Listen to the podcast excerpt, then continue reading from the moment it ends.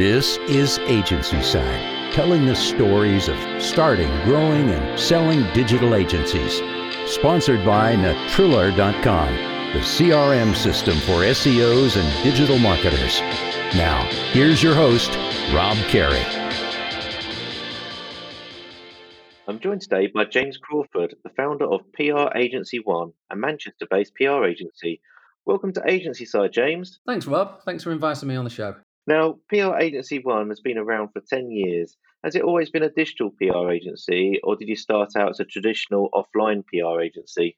So the reason why I set the company up was that I'd been spending a lot of time um, with the, the SEO community. Um, before that, you know, I've had websites since 1999 or 2000 and something. You know, when I was running events, and you know, when Google Analytics came on, I've had that since the, the very beginning. And whenever I was PRing these events, I'd see traffic sent to websites. And, you know, over the years, I was around for the first dot-com boom. I launched confused.com, amongst other things, and saw how that when we were securing press coverage, um, it was dr- driving leads. And over time, you know, the SEO community's formed into a multi-billion pound industry, and it's a lot more professional and scientific in its approach. Um, I left at what you might call a traditional PR agency to start a PR agency mom because I felt there was a better way. You know, digital PR um, has always been important to me. Uh, earning links um, seemed like a really sort of um, tangible way of quantifying um, quantifying PR when the PR industry was focusing very much on advertising value equivalent as a as a metric to, to measure PR, which has now been debunked as being a, the most ridiculous metric possible. But we're not just a digital PR agency. I'd say our point of difference really is that you know if you're just focusing just on digital PR and earning links, you're kind of missing out the reputation and brand benefits. And our, our point is this you can do digital PR, you can build a reputation and a brand at the same time. And don't, you know, put yourself at the bottom of a value chain just by simply being a provider of links. You know, links are important. We get huge amounts of them, but there's a lot more value to that coverage than just the link itself.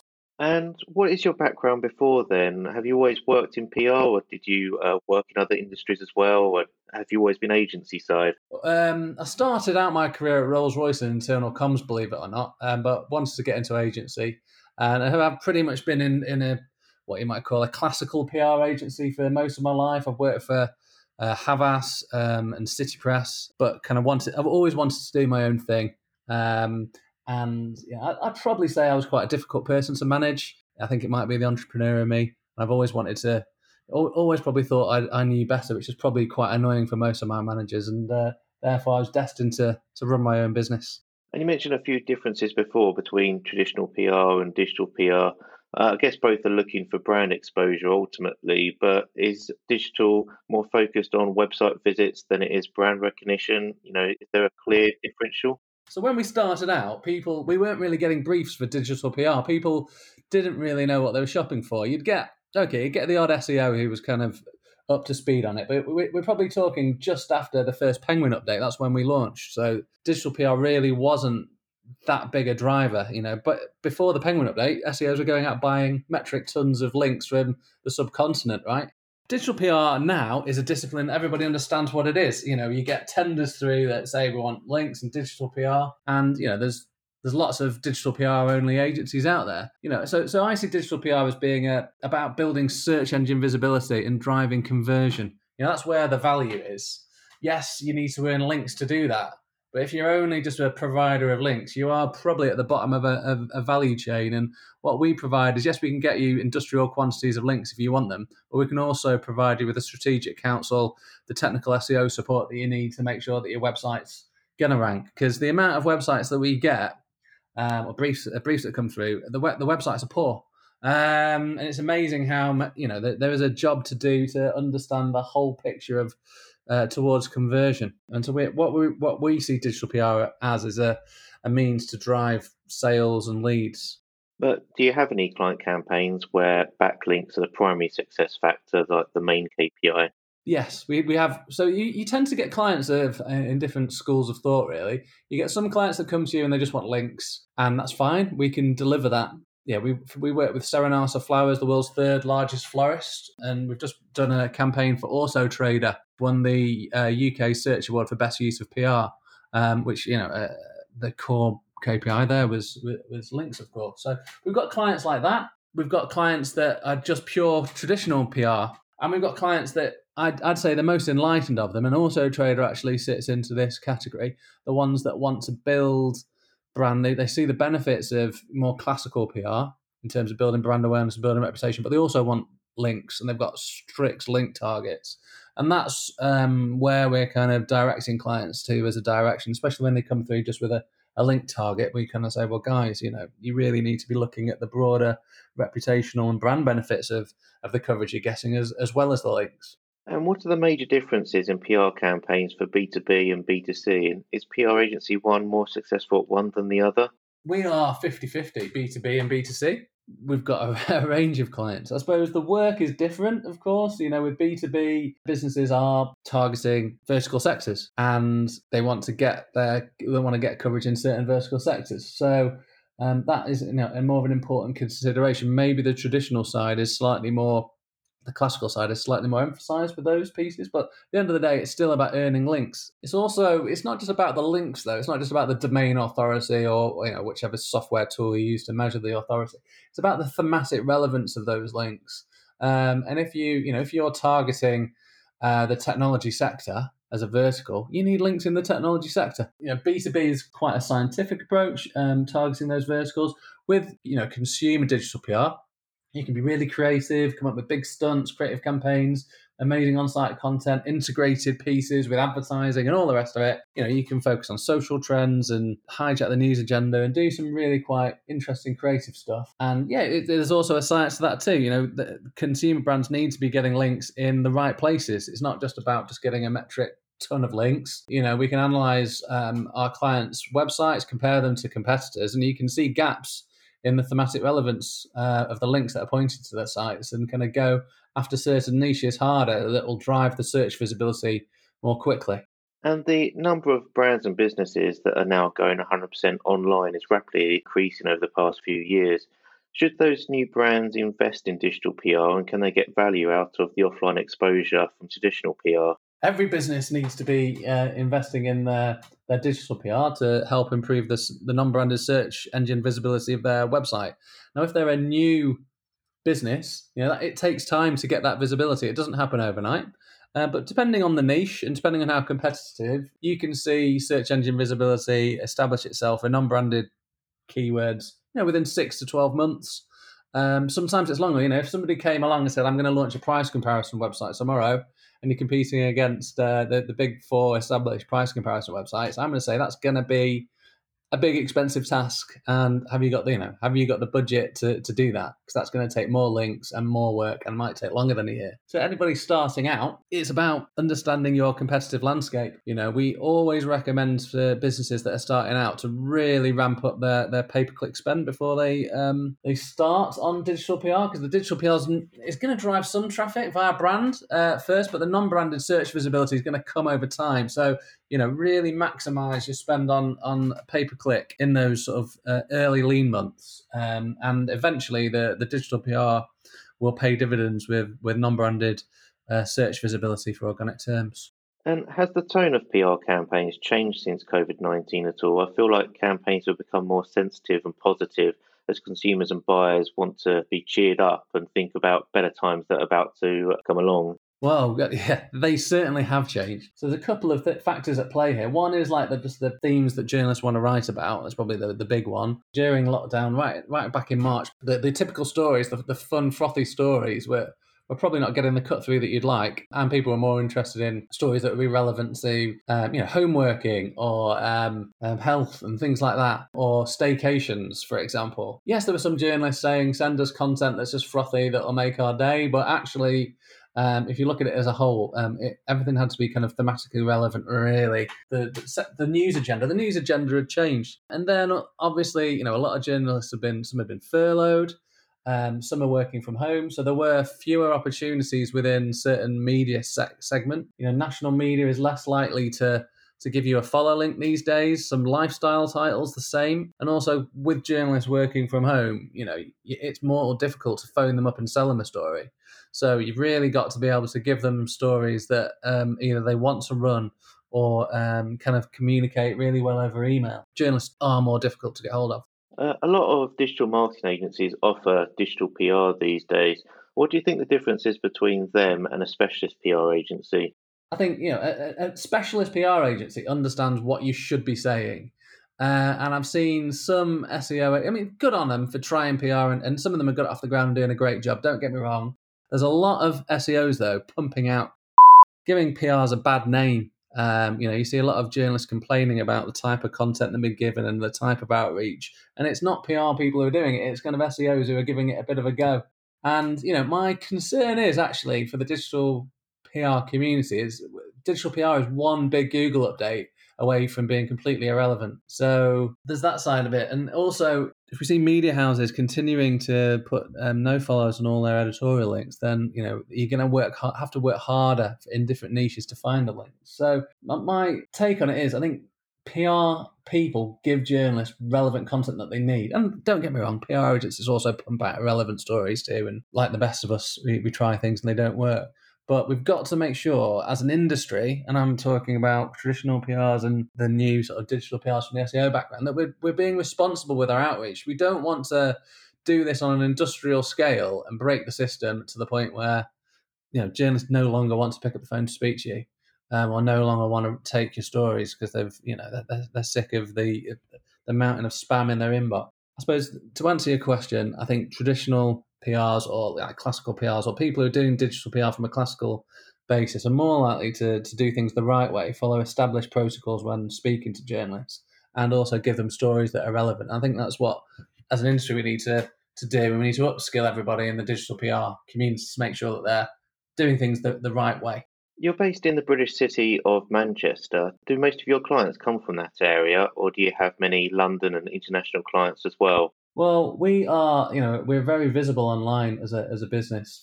Our search visibility is very broad, and that, you know, over the last ten years, that means that we've had clients from all over the world. You know, we've got clients in Dublin, Malta, France, Mexico, America, and I'd probably say in the UK, the bulk of our clients are in the southeast. We've got a few, a few locally too, but you know, by and large, yeah, location isn't an issue, and that's only been expedited by COVID and, and work from home. No one really cares where you're from anymore what you can do and what you can deliver. PR Agency One has uh, grown to a team of 26 people and a turnover of 1.6 million pounds. What does your three-year growth plan look like? Three year growth plan. Well, before COVID, I would have told you that um, within five years, we want to get to three million turnover. We've grown a little bit this year, which has been great. But my objective really is to get to this financial year end. Our financial year end is June, and really take stock of where we are and think, you know, is that five year plan re- realistic? We're looking in, in digital PR because we're dealing with businesses that trade online more often, but still you're seeing certain niches that are heavily impacted, like travel, leisure um, that aren't operating at full pelt. I'd like to speak to you in you know, three to five years' time and say we're three million turnover and operating at that scale. Um, but let's let's take stock as to what actually happened post COVID. Thinking purely in financial terms as a business, is increasing profit or increasing revenue more important to you? Ha! When I first started out, it was all about revenue, um, but now it's all about net profit. It's all about profitability. We've really focused very much on our profitability over the last few years and we've we've doubled our profitability which has been great. So we've we've maybe grown by 10 15% but our, our net profits have increased by 50 by doing basic things right? Focusing on you know disbursements recharges and added value that we can provide to clients. So i'd always say to any agency boss or founder or anyone starting out um, you know, when you first start out, grab as much work as you can. That's what I did. But at some point, you really want to focus on that, that net profit and grow that net profit because that's what that's why we why we're doing this. It's all about your take home revenue, about your surplus. Is there a benefit to staying at your current size, do you think, versus growing into a large international agency, or do smaller agencies have a distinct advantage or disadvantage? Look, it's all about what you want from life. Um, I want to grow to be as big as possible I'd love to have you know offices across the UK in different parts of the world. We're looking at New York at the moment. Uh, we were pre-COVID, but that's me.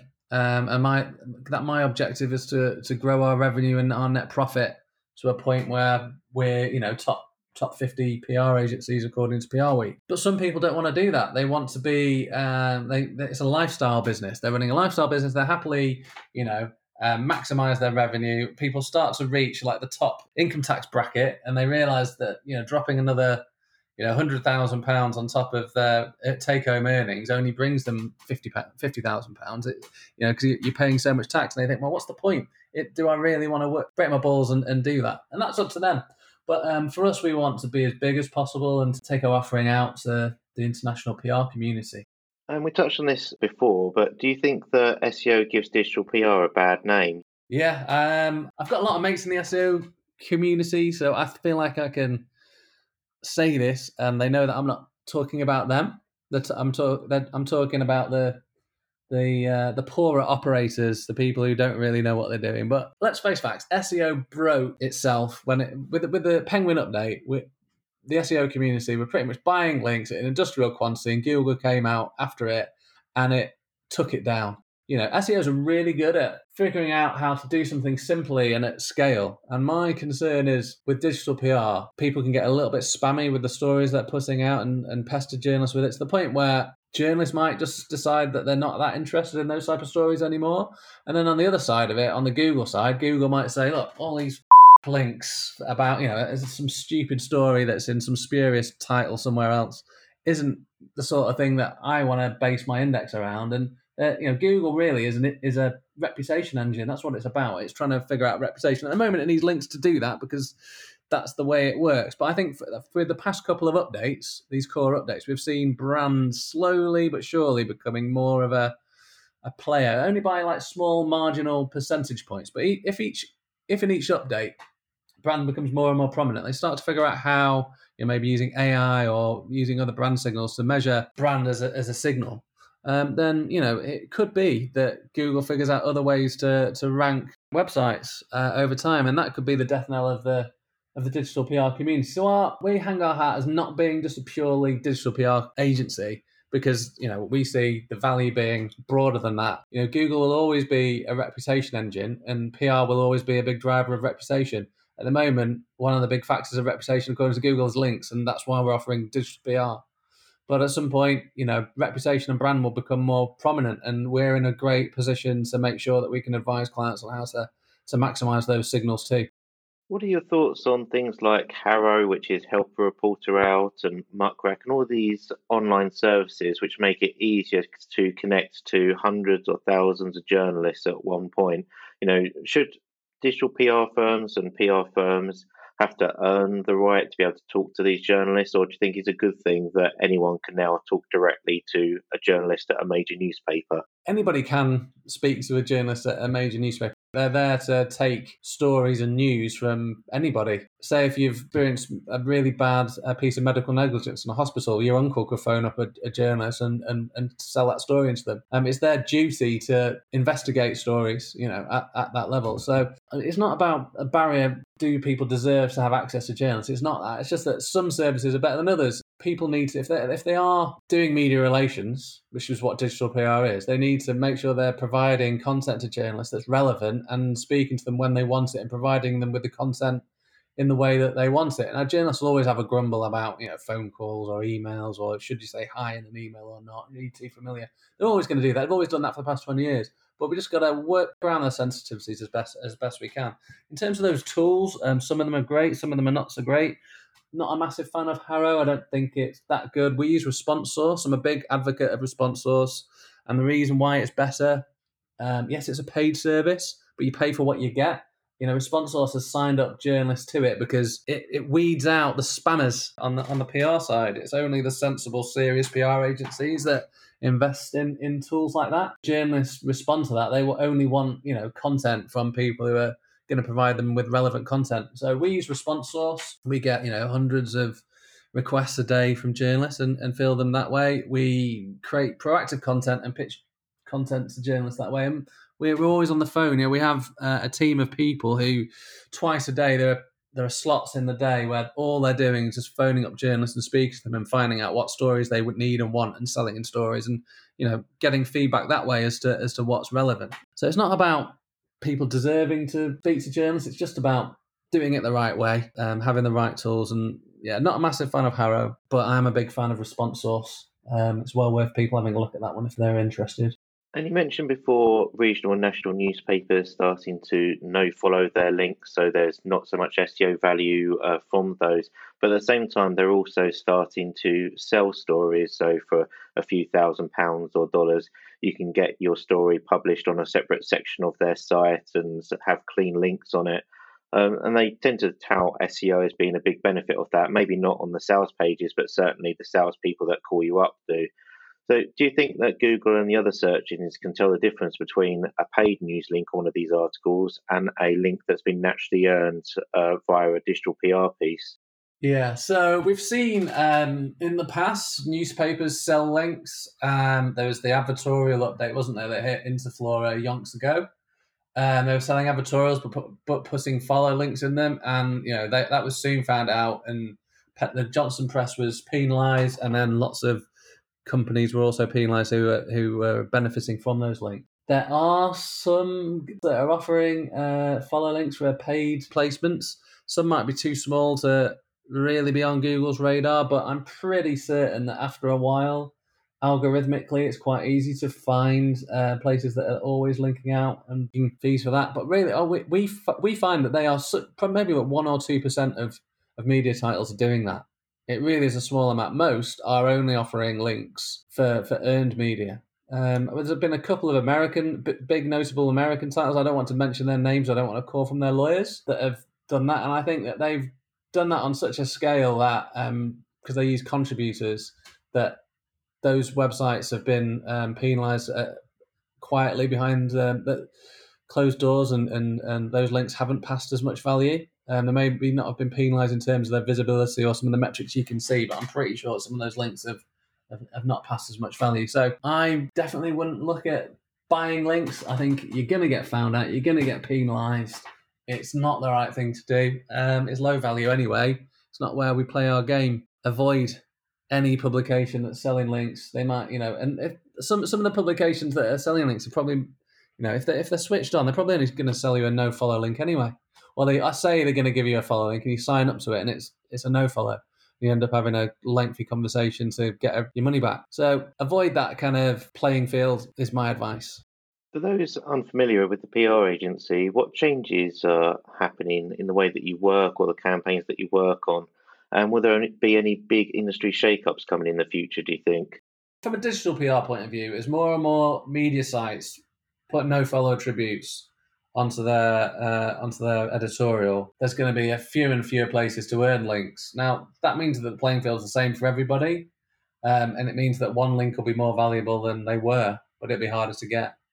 So, I, and I do think that might that trend might continue, which is why I think brand is to brand and, and, and classical PR is always going to be relevant. I think digital PR might boom. I think it is in the middle of a boom, but I think some of these PR agencies that are just digital PR only now might come a cropper of an update further down the line, which is why you know a broad offering that understands brand reputation and digital PR is really important. And you know, building brand and build, building reputation is always going to be important. And I think that's going to be where a lot of agencies need to improve their game. You know, measurement has been the big trend um, of the last five years.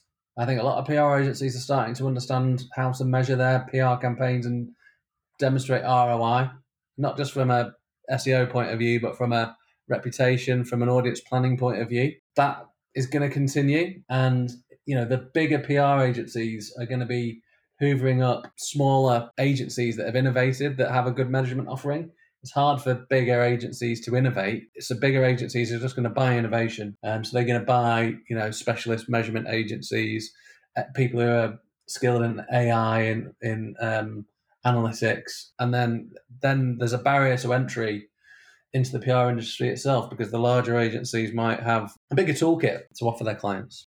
With PR Agency One reaching the decade milestone, you must have had a few acquisition offers for the business over the years.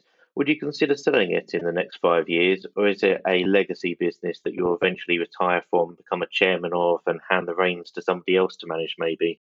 Yeah. So I, when I started out, there's a piece in the Manchester Evening News where I said 15 years I want to you know sell the business and, and move on. Well, 10 years have come really quickly, and I feel like I'm only just getting going.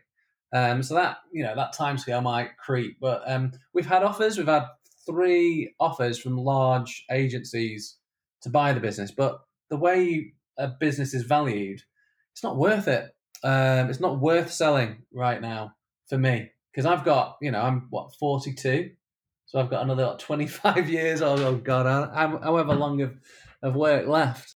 I've got a, I've got a big salary that I need to feed myself every year. So um, I'm not looking at selling it right now, um, unless somebody made me a silly money offer.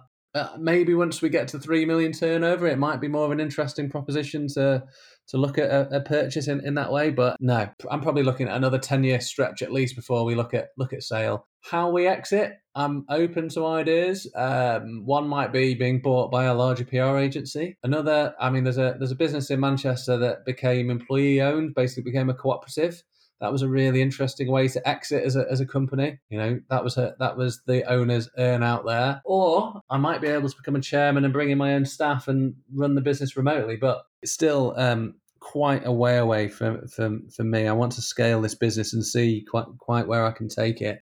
When you say about the way that companies value another company for an acquisition, I'm guessing you're talking about sort of the multipliers, usually based on profit. Um, whereas in the old days, in the in the good old days, it was a multiplier of revenue, which was a lot more attractive. Do you think there's more of an onus on agency owners to uh, really grow their own brands to add value to the company and to have that brand as part of the value that they then sell on, rather than just growing the size of the accounts or campaigns they work on? All the conversations we've had so far is around multipliers, but the the way to shift the multiplier is by developing your own proposition and, and technology. And we've built a suite of measurement products um, that are, that are t- two of which are, are software based. Um, one that tracks reputation, one that tracks brand, and another one that tracks commercial metrics, which you know is like SEO metrics and Google Analytics and that kind of thing. Once you start building something that's of use, the multiplier can increase uh, much more because it's no longer just a services business you've actually got some IP. That's where my head's at at the moment in terms of getting that value and really building something that's of value that increases that multiplier. Yeah, you could build the brand. Brand is an intangible, it's part of that intangible assets piece. That can help, but still, I think a lot of acquisitions they try and bring it back to that multiplier based on profit. If you could give a new agency founder one piece of advice, what would it be? Monthly managed accounts. Build your cash at bank. It's all for me now. I've really got to grips with the finances behind running a company. And I'd say the first five years, I didn't have an understanding, a true understanding of how that works. So, um, yeah, we were looking at staff to income ratios, a way of kind of managing our costs. But everything was managed via an Excel spreadsheet. If that spreadsheet was wrong, you were in deep pardon my French. And it, it, one year it did go wrong, and that was that was a hairy time for me. And after that, I really put a lot of time into understanding the finances on a monthly basis, moving to monthly managed accounts, paying my accountant more money, but mean it meant that I knew my net profit from month to month. I got my forecasting cracks, and I worked on um, really worked on understanding how a, business works and, and and cash at bank. You know, making sure that we had at least three times our uh, our costs at cash at bank. We really focused on building that up. So if you've got all that in place, you're not only financially secure for when a COVID occurs, something like that, but also it means you can be more profitable and you can really focus on driving parts of your business um, to grow. Fantastic. James, thank you so much for joining me today on Agency Side. Thank you very much. Thank you for listening to Agency Side, sponsored by Natriller.com. Visit agencyside.fm to subscribe, read the show notes, and listen to previous recordings. Tune in again soon for our next episode.